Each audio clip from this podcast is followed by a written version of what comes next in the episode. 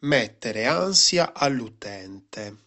Allora, è una bella questione questa qui. Ehm, ora vorrei un attimino condividerti le potenzialità di questa cosa, perché comunque mettere ansia all'utente, ovviamente dici, ma quando mai? Ma perché cavolo dovresti mettere ansia all'utente? Allora, lo stress, l'ansia sono delle emozioni, chiamiamole pure così, insomma, sono degli stati d'animo interessanti, molto interessanti. Eh, ovviamente sono l'anticamera della paura. Prima uno c'ha l'ansia, poi dopo, se ovviamente aumenta, diventa, può diventare paura. Poi la paura, quando diciamo non è più controllabile, diventa terrore. Quindi queste cose qua, abbiamo la scaletta proprio. Ehm, sono situazioni ovviamente che uno psicologo può spiegare sicuramente meglio, ma lasciamo perdere tutto il discorso psicologico e parliamo invece del discorso progettistico, perché noi qua stiamo costruendo un e-commerce, un sito web che deve portare vendite, contatti, roba fisica, roba solida. Allora, perché mh, dovremmo mai andare a portare ansia, stress? Innanzitutto, io non lo so, ma non ti consiglierei di portare ansia e stress perché non hai mai il pieno controllo di questa ansia, di questo stress. Cioè, tu stai generando un qualcosa che poi dopo non sai, cioè devi essere bravo, devi essere bravo, non è che lo fai per la prima volta, dici, oh, sai che c'è? Ora prendo e creo stress. Prima di tutto, come facciamo a creare stress? Molto facile, molto semplice, dobbiamo creare casino, ok? Quindi, per esempio, incasinare la- l'architettura, fare in modo, quindi andare contro andare contro le 10 euristiche di Nielsen. Quali sono le 10 euristiche di Nielsen? Vattene a vedere, guarda, c'è il video mio su YouTube, te le spiego tutte e 10, proprio belle belle, in 10 minuti le sai tutte perfettamente, guarda, non c'è bisogno che ti leggi milioni di cose. Ammettiamo che tu quindi le sai, sei bravissimo e quindi devi andare contro, devi fare, devi andare contro la regola. Quindi incasinare l'architettura, l'utente non deve capire un cazzo. Entrare nel tuo e-commerce, capire un pochettino. Allora, questa roba qua in realtà non è che è proprio una cazzata, ok? Cioè, mm, non è una, una cosa stupida da fare. Mm, in certi casi è molto interessante.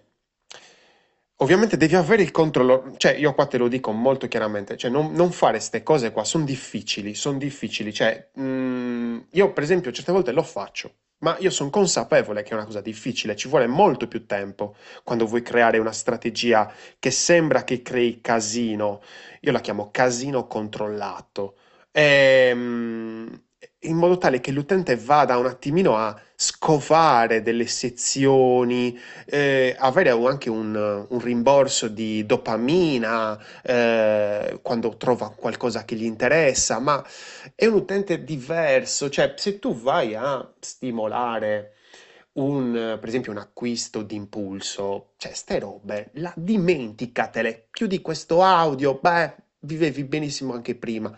Se invece vuoi generare un acquisto, diciamo, più, mm, diciamo, più lungo, eh, non d'impulso, potrebbe interessarti questa cosa, ma giusto per saperlo, così lo sai, dici, vabbè, lo so, vediamo. Allora, il discorso è questo. Nel momento in cui vai a eh, creare un po' più di casino all'interno dell'e-commerce, non troppo, non troppo, deve essere controllato. Ovviamente puoi andare a gestire meglio delle sezioni, delle scoperte e quindi andare a, a, mm, migliorare anche meglio il controllo su quelle famose microconversioni. Cosa sono le microconversioni? Ho fatto un video anche su questo. Ragazzi, sto sfornando video a tutto fuoco, come si dice in Toscana. Quindi andate proprio nel mio canale YouTube Lorenzo Pinna UX Specialist, abbonatevi, iscrivetevi, tanto è tutto gratuito per ora, e così vi beccate tutti i video, tutti gli aggiornamenti. Quindi nel momento in cui vai a creare stress, stai andando a ehm, dettagliare molto di più le conversioni creando queste micro conversioni e quindi avere anche più controllo. Ovviamente, perché cos'è che crei stress? crei stress per veicolare l'attenzione dell'utente. Quindi lo stress non deve essere mai eccessivo. Se è eccessivo, quello abbandona. Se è eccessivo, lui abbandona. Quindi deve essere sempre calibrato. Devi essere un alchimista, cazzo. Devi essere proprio uno di quelli proprio bravi, bravi, bravi, che è proprio una goccia. Una goccia di stress. Boom. Là. Ovviamente la soluzione deve essere sempre dietro l'angolo, perché lui stress, soluzione. Quindi cortisolo, dopamina. Adesso la sto facendo semplice, se mi, se mi sente mia mamma che è medico mi, mi dà due schiaffi, veramente. Sto, ogni volta che, che, mi, che dico cortisolo mi dice ma che cazzo stai dicendo? Cortisolo è una roba potente. Ha fatto sì sì ma vabbè è giusto per capire. Ehm...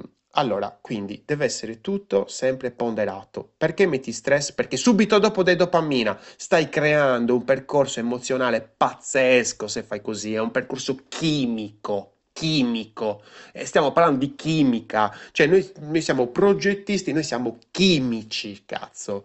Cioè, mh, mm, questa è una figata, raga, è una figata. Quando iniziamo a pensare in questo modo, cambia tutto. Io sono Lorenzo Pinna, questa è una birra di UX. Se hai domande su questo argomento, eh, scrivile nei commenti qui sul um, canale Telegram Una birra di UX, così ti rispondo, ne parliamo. Sono argomenti super fighi questi.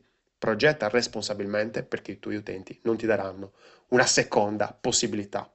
Perché dovrebbero dartela. Se, se crei stress, cioè chi prega per la pioggia deve aspettarsi il fango. Invece no, bisogna creare stress e poi soluzione, così super bello. Ta-ta.